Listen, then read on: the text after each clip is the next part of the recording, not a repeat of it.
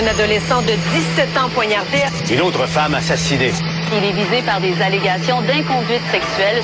Les formations politiques s'arrachent le vote des familles. Comment faire fructifier votre argent sans risque? Savoir et comprendre les plus récentes nouvelles qui nous touchent. Tout savoir en 24 minutes. Avec Alexandre Morin-Villouellette et Mario Dumont.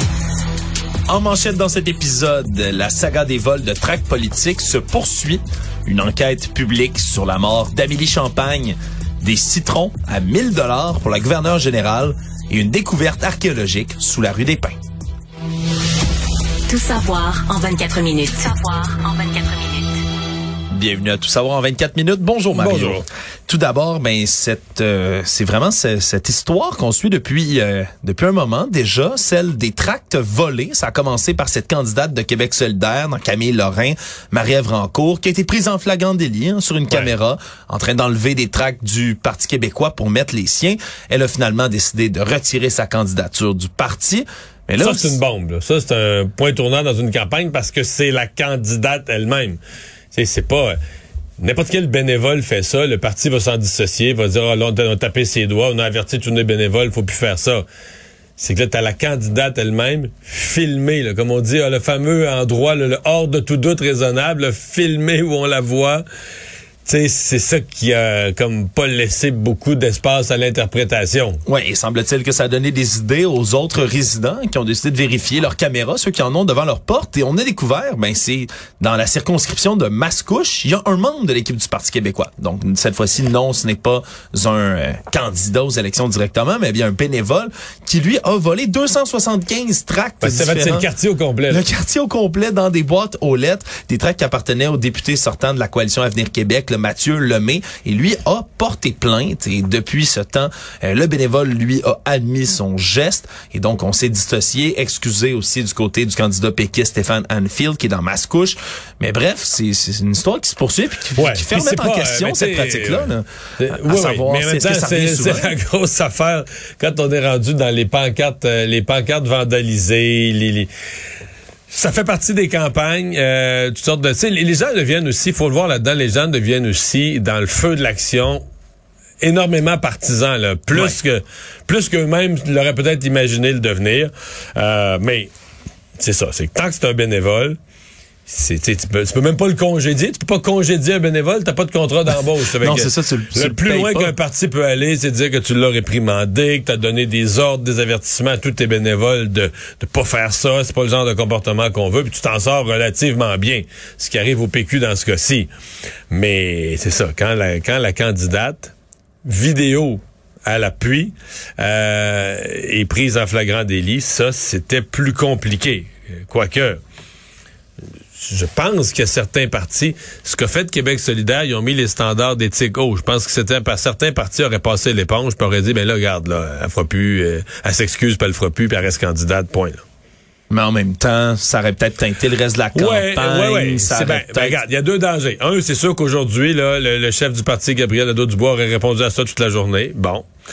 L'autre danger, c'est que d'autres personnes regardent leur caméra de surveillance, puis que là, il y en a un autre qui sort cet après-midi, puis disent Hey, chez nous aussi! Peut-être à l'Océan, on en aurait pris soit 100, 275 ouais, comme ben ça. là, c'est ça. Là, là, tu repars un autre round, là, ça finit plus. Ouais, exactement. Ça, c'était dans, la crainte. dans tous les cas, ça semble pas, du moins dans le dernier sondage léger là, qui est paru finalement ce matin, euh, ça semble pas plomber Québec solidaire trop trop, qui se retrouve ni plus ni moins qu'en deuxième position dans les intentions de vote. La CAQ qui perd quelques points de pourcentage tombe à 37% toujours en zone majoritaire, mais c'est Québec solidaire à 17 maintenant qui occuperait, là, selon le sondage, du moins l'opposition officielle, quoique il y a rien de joué de ce Non, parce côté-là. que c'est pas des sièges, ça, c'est des pourcentages de vote. C'est des pourcentages de vote et les pourcentages sont extrêmement serrés. Hein. Le Parti libéral suit à 16% Parti québécois, Parti conservateur qui sont tous deux à 15% donc 17, 16, 15. On voit que c'est extrêmement serré. Essentiellement dans la marge d'erreur. La, la seule affaire, c'est que, mettons, mettons là, les quatre à égalité. C'est qu'il y a avantage libéral Québec solidaire pour un vote. Je parle du nombre de sièges. Je parle pour avoir l'opposition officielle, il faut que tu sois le deuxième parti qui a le plus de sièges. Mais ils sont concentrés à Montréal. Ils sont plus concentrés à Montréal. Euh, Québec solidaire concentré, on pourrait dire, à Montréal et dans les quelques villes universitaires, mais quand même plus concentré dans l'est de Montréal. Ce qui fait que tes pourcentages de vote donnent des sièges. Alors que le Parti conservateur, bon, il est quand même un peu plus concentré Québec, Chaudière-Appalaches, mais le territoire est plus grand. Québec, Chaudière-Appalaches, Mauricie, centre du Québec, c'est plus étendu. Et dans le cas du PQ, Là, c'est complètement étendu. Bon, peut-être une force plus grande dans une région comme la Gaspésie, la Côte-Nord, l'Est du Québec, mais quand même un territoire... Euh, il y a du vote du PQ dans toutes les régions. Le vote a monté dans toutes les régions du Québec. Alors, c'est la... la, la la transformation des pourcentages de vote en siège dans notre système uninominal à un tour qui risque de faire la différence lundi soir. Savoir et comprendre. Tout savoir en 24 minutes. Éric Duhem aujourd'hui euh, ramener des propos qui dataient, son, on va dire ramener des fantômes du passé, qui dataient de certaines de ses publications de Facebook de 2017 aujourd'hui, duquel il ne s'est pas vraiment dissocié, malgré le fait que dimanche à l'émission Tout le monde en parle, il affirmait que de le comparer à Donald Trump, c'est complètement fou.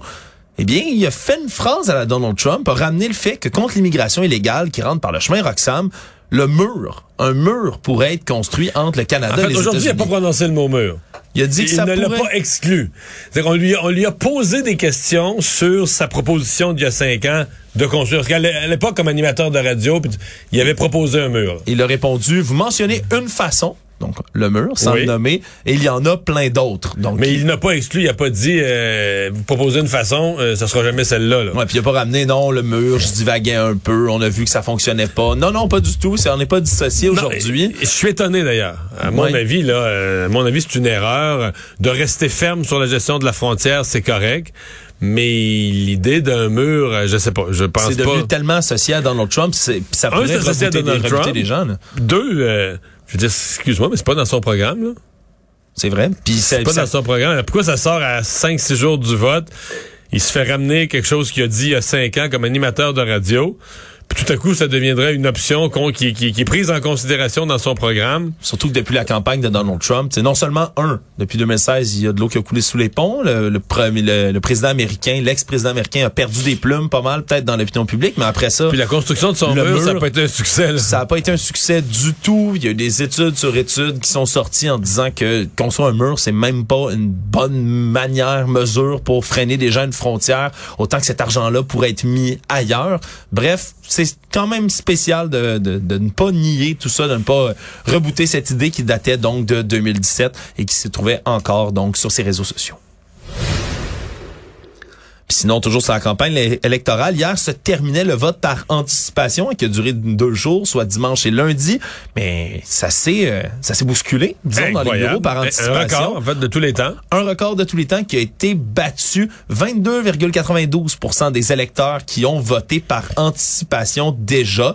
Et donc, c'est ça franchit la barre des 20% pour la première fois de l'histoire au Québec. Donc, c'est plus d'1,4 million d'électeurs qui se sont déjà rendus aux urnes. En 2018, par euh, comparaison, c'était 17,93% des électeurs qui votaient par anticipation. Donc, c'est une hausse d'un peu plus de 5 en 4 ans. On a hâte de voir lundi soir qu'est-ce qui se cache derrière ça, parce qu'il y a deux phénomènes possibles.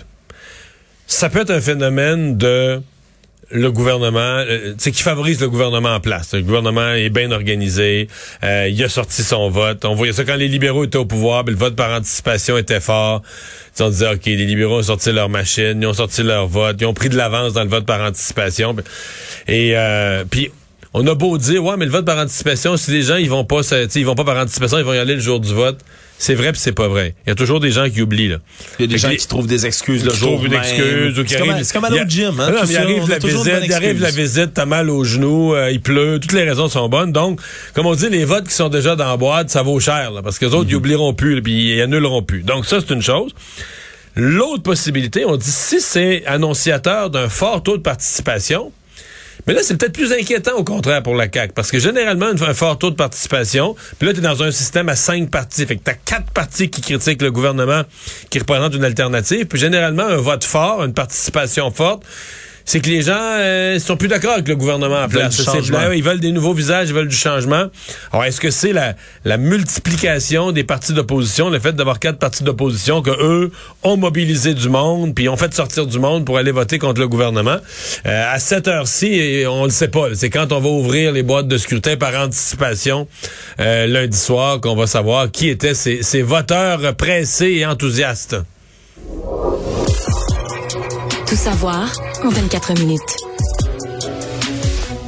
Aujourd'hui, la coroner en chef du Québec a annoncé la tenue d'une enquête publique sur la mort d'Amélie Champagne, hein, cette jeune femme de 22 ans diagnostiquée avec la maladie de Lyme qui s'est enlevé la vie. On a beaucoup entendu parler de cette histoire, entre autres grâce à la médiatisation qui a été faite par son père, Alain Champagne, qui est le président du groupe Jean Coutu, qui lui a exprimé, donné des entrevues également là, dans Mais les dernières heures. Ce que je comprends, c'est que son père, la semaine passée, a fait un texte sur LinkedIn. Exactement sur son... qui- euh, qui- ouais. son, son, son compte là, de, de réseau social d'affaires, qui, qui a suscité de l'intérêt? Et là, je pense qu'il y a eu beaucoup de demandes médias. Hum, Je, je pense qu'il avait peut-être pas prévu au départ euh, qu'il y aurait autant réaction si d'intérêt, qu'il n'avait pas pré- prévu donner des entrevues. Et là, finalement, il a dit, ben, pendant 24 heures, je vais donner une journée d'entrevue. Je vais parler à un, un représentant de chaque média ou quelque chose comme ça sur 24 heures pour raconter mon histoire, pour faire changer les choses, pour faire bouger les choses. Chez nous, à TVA, il a parlé à notre collègue euh, Harold Gagné, raconter, c'est une histoire épouvantable, l'histoire de sa fille. Il y, a- deux histoires dans l'histoire. Il y a l'histoire de la difficulté pour les gens qui ont la maladie de Lyme, ce qui était son cas, d'être diagnostiqué, d'aller chercher des ressources, de l'aide, du support dans le système de santé. Mais elle, la maladie de Lyme l'a amené dans de la souffrance, de l'angoisse, du découragement et donc des tendances suicidaires. Et là, c'est l'autre volet du problème, c'est le caractère inhumain du système de santé, la difficulté d'être pris en charge avec des problèmes de santé mentale, tant et si bien qu'à un certain point, euh, elle a été hospitalisée, après une tentative de suicide, elle est hospitalisée à Sherbrooke, mais là, son code postal, il est à Montréal. Il est à Montréal, Fait qu'il est pas- ouais. fait qu'elle n'est pas hospitalisée dans la région de son code postal, mais c'est parce que là, tu te dis, écoute bien, là, c'est pas une procédure administrative, c'est une tentative de suicide. Elle était au chalet de ses parents lorsqu'elle a tenté de se suicider. On l'a amenée à l'hôpital. Comment tu peux pas faire la prise en charge? Parce que c'est... Et ça s'est terminé par un suicide. là. Exact. Que, Malheureusement, elle a fini par s'enlever la vie. Donc, c'est un récit complètement tragique qui a été raconté par Monsieur Champagne au sujet de sa fille. Et c'est ce qui pousse, justement, avec la coroner en chef du Québec, d'ouvrir cette enquête publique parce que, comme tu le dis, Mario, il y a l'air d'avoir des manquements évidents qui ont été faits un peu partout. Puis, pas juste à Sherbrooke, là, un peu partout dans ce dans cette longue prise en charge qui s'est faite. Bref, on espère que ça va faire changer les mentalités, que ça va pousser les gens à aller se faire diagnostiquer, les médecins à mieux le diagnostiquer également la maladie de Lyme, mais surtout à mieux prendre en charge les gens qui tombent comme ça dans le réseau. Sinon, c'est tombé dans les dernières heures, euh, nouvelle, selon quoi un professeur de l'université McGill, qui est dans l'embarras, euh, un professeur du nom de Sorouche Shariari, qui lui est professeur en histoire médiévale juive, en philosophie islamiste également, qui aurait publié des messages sur Twitter, entre autres, en faveur du régime iranien et en faveur de la mort des opposants du régime. C'est un tweet qui, désormais, non seulement le tweet est supprimé, mais le compte est supprimé complètement mais ça a été conservé, partagé par plein d'activistes iraniens qui sont sur Twitter. Et monsieur Donc, lui est prof de, je répète, de philosophie islamiste. histoire médiévale juive et philosophie islamique. Et donc, Ok. lui, par la suite, a publié ce message dans lequel là, il dit, le monsieur Shahriari explique qu'il sera bon et réjouissant de vivre l'exécution de centaines de moudjahidines, donc ça c'est les manifestants, manifestantes contre le régime, qui seront arrêtés lors des récentes émeutes. Donc se réjouir de l'exécution, là, dit vouloir s'en réjouir. Et là, C'est un prof d'université, ça, un intellectuel. professeur de l'université McGill, qui a complètement, complètement disparu. Il est également à l'université Carleton d'Ottawa, semble-t-il. Et donc maintenant, ben, c'est pas juste son Twitter qui est supprimé, mais sa page LinkedIn a cessé d'exister. Sa page McGill et toutes ses autres pages publiques ont complètement disparu. Donc, on, on- il y a un ménage qui a été fait. Et pour l'instant, l'Université McGill avait aucune explication à fournir sur cet article, sur cette ce message Twitter également qui a été publié, mais ça a tellement eu un écho dans chez les, les militants iraniens, entre autres, qu'une pétition sur le site change.org qui a été lancée contre Monsieur Shariari. Donc c'est une histoire qui risque ben, de faire beaucoup de vagues, Mario, parce que c'est pas le, on le sait, ça Parce fait qu'on chaque veut tous, un universitaire ouais, qui parle comme on ça. veut tous la liberté universitaire, la liberté de parole et de pensée, mais de souhaiter l'exécution de gens qui se battent pour la liberté. Bon, lui, je comprends qu'il est... Je suis quand même étonné là, qu'il y a un- euh, je suis quand même étonné qu'il y a un, un ayatollah, ni plus ni moins, ou un défenseur des ayatollahs qui enseigne à McGill. Parce que c'est drôle, je parlais de ce problème-là mat- ce matin avec les gardiens de la Révolution. là. Ouais. Il est vrai, là. C'est une armée parallèle, c'est des businessmen, et puis c'est un- une espèce de conglomérat d'affaires. C'est drôle, là, c'est bizarre, les gardiens de la Révolution en Iran, mais Ouais. ils supportent des groupes terroristes, etc. Et aux États-Unis, ils sont considérés comme un groupe terroriste. Et beaucoup d'Iraniens à Montréal sont déçus, surtout des Iraniens ou des Iraniennes, des femmes qui, qui sont solidaires des femmes qui, qui, qui luttent dans leur pays. Ils comprennent pas que le gouvernement canadien n'est pas de l'avant à faire comme les États-Unis, puis reconnaître euh, les gardiens de la, de la révolution Comme un- comme un groupe, groupe- comme un groupe ouais. terroriste. Or, euh, là, ce prof-là, ben, je sais pas, euh, ce qu'on nous dit, c'est que les gardiens de la révolution sont pleins de cash. Puis curieusement, là, quand ils veulent immigrer au Canada, alors qu'ils devraient être persona non grata, c'est le genre de monde qu'on voudrait pas chez nous. Euh, Ils sont ben non. accueillis à bras ouverts. Ben non, parce qu'ils ont de l'argent, parce qu'ils ont de l'argent, puis ils se faufilent, puis ils trouvent une façon d'immigrer au Canada. Mais il y en a qui le traitent que- littéralement d'espion iranien, là, ni plus ni moins en ce Fait moment sur pas ces, si- ouais, pour- ces euh, réseaux-là. Je sais dit- pas, ce prof-là, euh, d'où est née cette pensée? C'est quoi? Est-ce qu'il y a des liens avec les gardiens de la Révolution? Ou c'est peut-être juste une pensée personnelle, unique à lui, qu'il met en lien avec personne? Comment Là, il ça, ramassé? ça dépasse de loin la liberté académique, en tout cas. Comment il s'est ramassé au Canada, Machouf, hein, qui est épidémiologiste ici, figure publique, militante iranienne également, mais elle a dit, en réaction à tout ça, a dit, ben, qu'il soit pour au régime, à la limite, ça lui appartient comme pensée, mais d'appeler à la mort, littéralement, là, de manifestants, à leur exécution, ben ça, c'est des propos qui font sentir la diaspora iranienne qui est ici puis qui a fui un régime comme celui-là, ben, en danger, ni plus ni moins. Vraiment, il faudra voir, mais non seulement comment mais ce professeur-là aura à s'expliquer, mais également l'université McGill par la suite, savoir Ben là, comment il est euh, arrivé ouais, jusque-là. C'est l'Université McGill qui a à s'expliquer à ce moment-ci, c'est sûr. Actualité. Tout savoir en 24 minutes. Le comité permanent des opérations gouvernementales se poursuit hein, et on continue de d'analyser les factures, très nombreuses factures qui sont euh, qui ont amené le, de- le- du voyage au Moyen-Orient en mars de la gouverneure générale Mary Simon, elle et ses 29 invités. Ça Le voyage à presque 100 000 piastres. Ouais, un beau 80 000 dollars dépensés en huit repas seulement à bord de l'avion qui ont fait évidemment le rouler des yeux un peu tout le monde. Tu sais que une les, fois. les- les chiffres m'échappent parce que ça fait quand même quelques semaines, quelques mois qu'on a parlé de ça, mais une des choses qui faisait mal paraître, c'est qu'essentiellement, M. Trudeau a fait le même voyage avec plus de monde. Fait une cinquantaine. ouais, une délégation plus nombreuse à bord pour la moitié de la facture. Ouais, Puis, je veux dire, je pense que monsieur, madame, tout le monde, personne pense que Justin Trudeau, là, tu comprends, ils ont mangé euh, des sandwichs au ballonné puis euh, du beurre de pinot avec un couteau en plastique. là, Ouais, tu lui c'est le premier ministre. C'est le premier élu. ministre avec des gens d'affaires. Fait qu'on est sûr Ouais. que, on est sûr qu'ils ont été traités bien correctement, mais plus de monde. Je pense qu'il y avait le double de monde, puis il y avait la moitié de la facture. Fait que tu te dis, OK, le, le groupe de la gouverneure générale, qu'est-ce qui s'est passé? Que ça coûte ça? Ben, et là, on commence à voir les factures Des détaillées, détails, des, des détails. détails. Et là, ben, il y a des, il y a des montants qui commencent à faire. Moi, je ne peux pas m'empêcher Est-ce de rigoler Est-ce tellement qu'on c'est. pourrait dire, est-ce qu'on pourrait dire que quand on regarde les factures, ça goûte le sûr? Oh, ça goûte le sûr, on peut le dire. Ça, ça nous fait faire une grimace, disons-le. 950 dollars canadiens en tout et partout. Puis quand je dis 950 canadiens, c'est j'accumule trois devises parce que 204 dollars canadiens, 150 livres sterling et 400 euros, tout ça pour des tranches d'agrumes. Des tranches de citron et de lime, pour être plus précis. C'est comme on met dans un, un bon gin tonic qu'on va se faire à la maison. Mais ça a coûté 950 dollars ça, c'est l'autre. Il y a deux questions. Comment ça peut coûter aussi cher de tranches de citron et de lime?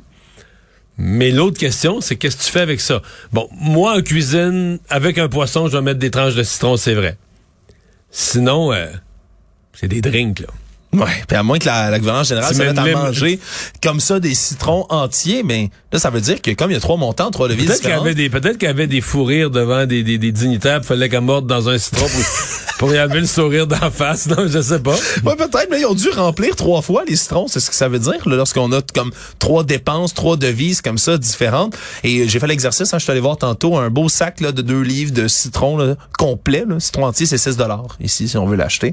Donc, c'est c'est beaucoup de fait beaucoup, beaucoup de tranches de citron. Mais là. ça fait beaucoup de citron, puis ça fait beaucoup de plein d'autres produits, Mario. Tu sais, par exemple, 984 dollars de d'eau en boîte. Tu sais, de l'eau, euh, pas des bouteilles en plastique. Non, mais sont, non, mais non, sont écolos, c'est une bonne pollution, idée. sont écolos. Ils sont Hey, écolos, mais tu me vois rassuré. 984 dollars de, de quand même de bouteilles comme ça. Je rappelle, il y a huit repas. Ça peut commencer à être beaucoup. 230 dollars de fleurs. OK, peut-être, si vous voulez que ça sente bon dans l'avion.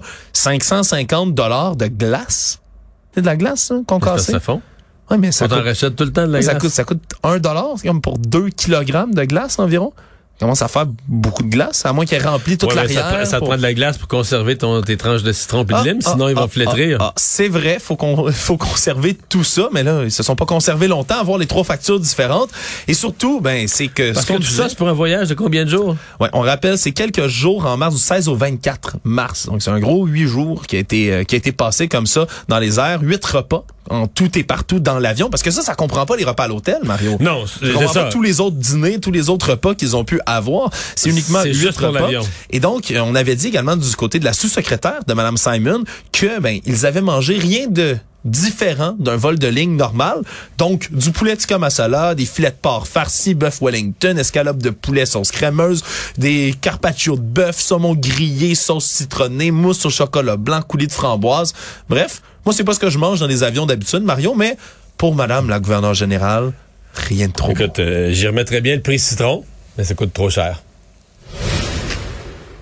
Sinon, Mario, une découverte archéologique qui a été faite à Montréal, des vestiges du tout premier jardin botanique à Montréal, qui aurait déjà accueilli un beluga et même un éléphant ici, ont été découverts pendant les travaux de réfection de l'avenue des Pins. Ici, donc, on remplaçait les conduits d'aqueduc et on a découvert ben, une grosse partie de ce qui serait la fontaine des jardins Guilbeault.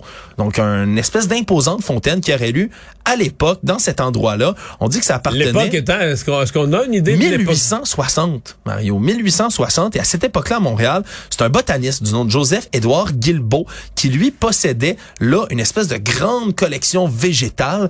Et lui avait cette fontaine et on pouvait aller voir cette grande ménagerie, donc une espèce de zoo, si on veut. Donc c'est un a- jardin botanique avec un zoo. Exact, où lui avait Parce que là, un 150... beluga, euh, ça, prend, euh, ça prend un bon trou d'eau. Il met pas ça dans la fontaine. Là. Selon les archives de l'époque, un beluga de 5000 livres qui était exposé dans un aquarium fait sur mesure, plus de 150 animaux, des hippopotames, des éléphants qui étaient là à l'époque. On dit que c'était super impressionnant. Il y avait même un glaciarium, une espèce de gros gros édifice avec une patinoire intérieure. Tout ça, je rappelle, en 1860. Donc c'est c'est tout tout tout un déploiement qui était fait là à l'époque et qui a été un peu oublié aujourd'hui. Et donc on retrouve des vestiges de ce site ou ce serait ce site selon les archéologues. On a même retrouvé des bécosses dans l'endroit et donc en analysant les restants de sel qu'il y a dans les endroits. On peut même découvrir la composition de l'alimentation des gens de l'époque. Donc le chantier est toujours en train d'être fouillé, mais ça prouve que même à Montréal, si on n'a pas l'histoire, par exemple, des, des ruines romaines en Italie, on peut toujours trouver quelque chose quand on creuse un peu. Le monde. On regarde un peu les actualités qui se passent en Russie, ou du moins près de la Russie, parce que ce matin, les gazoducs Nord Stream qui relient la Russie à l'Allemagne ont été subitement touchés tous les deux par des fuites qui sont spectaculaires, mais aussi inexpliquées. Et je m'explique sur le spectaculaire. Le gazoduc n'est pas en activité en raison, évidemment, de ce qui se passe entre l'Allemagne, l'Ukraine et la Russie. Donc, on veut éviter là de, de faire circuler tout ce gaz qui passerait normalement entre la Russie et l'Allemagne, mais là, c'est qu'il y en avait encore à l'intérieur des gazoducs, du gaz, et donc, il y a des grosses bulles qui remontent à la surface, des grosses échappements de gaz. Le gaz se vide. Là. Ouais, puis là, ça va de 200, jus- 200 mètres jusqu'à 1 km de diamètre sur l'armée danoise qui est dans le coin. Donc, c'est vraiment, là, on dirait que ça bouillonne énormément sous l'eau. Mais c'est surtout que c'est complètement inexpliqué parce que ça survient presque en même temps. Et donc, la solution qui est regardée pour l'instant, c'est peut-être le sabotage, Mario. Parce qu'on on- on avait averti là d'un peu partout que ce projet-là ne devait pas aller de l'avant. L'Allemagne, eux, ont toujours plaidé qu'ils en avaient absolument besoin.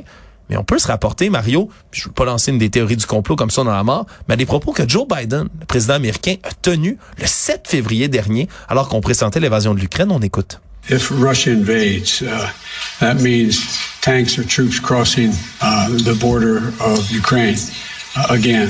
Then uh, there will be no longer a Nord Stream 2. We, we will bring an end to it. How will you do that exactly, since the project and control of the project is within Germany's control? I promise you we'll be able to do it. Donc, je vous Je promets, promets qu'on va être capable de mettre fin au projet. même si ça nous appartient pas, donc est-ce que les États-Unis auraient une main là-dedans? Rien n'est moins sûr, évidemment, mais c'est quand même quelque chose qui a commencé à, à se discuter beaucoup sur les réseaux sociaux, à savoir est-ce que Joe Biden aurait pu mettre la menace à exécution? Tout ça reste à voir. Puis pendant ce temps, ben, les pays proches de la Russie, Mario, ont confirmé qu'il y a bel et bien là, des Russes, des Russes qui fuient le pays à grands coups. On dit qu'en Géorgie, entre autres, puis au Kazakhstan, les pays voisins, ça a plus que doublé depuis quelques semaines. Donc à la menace de la mobilisation russe, les gens fuient de masse le pays. Résumer l'actualité en 24 minutes, c'est mission accomplie.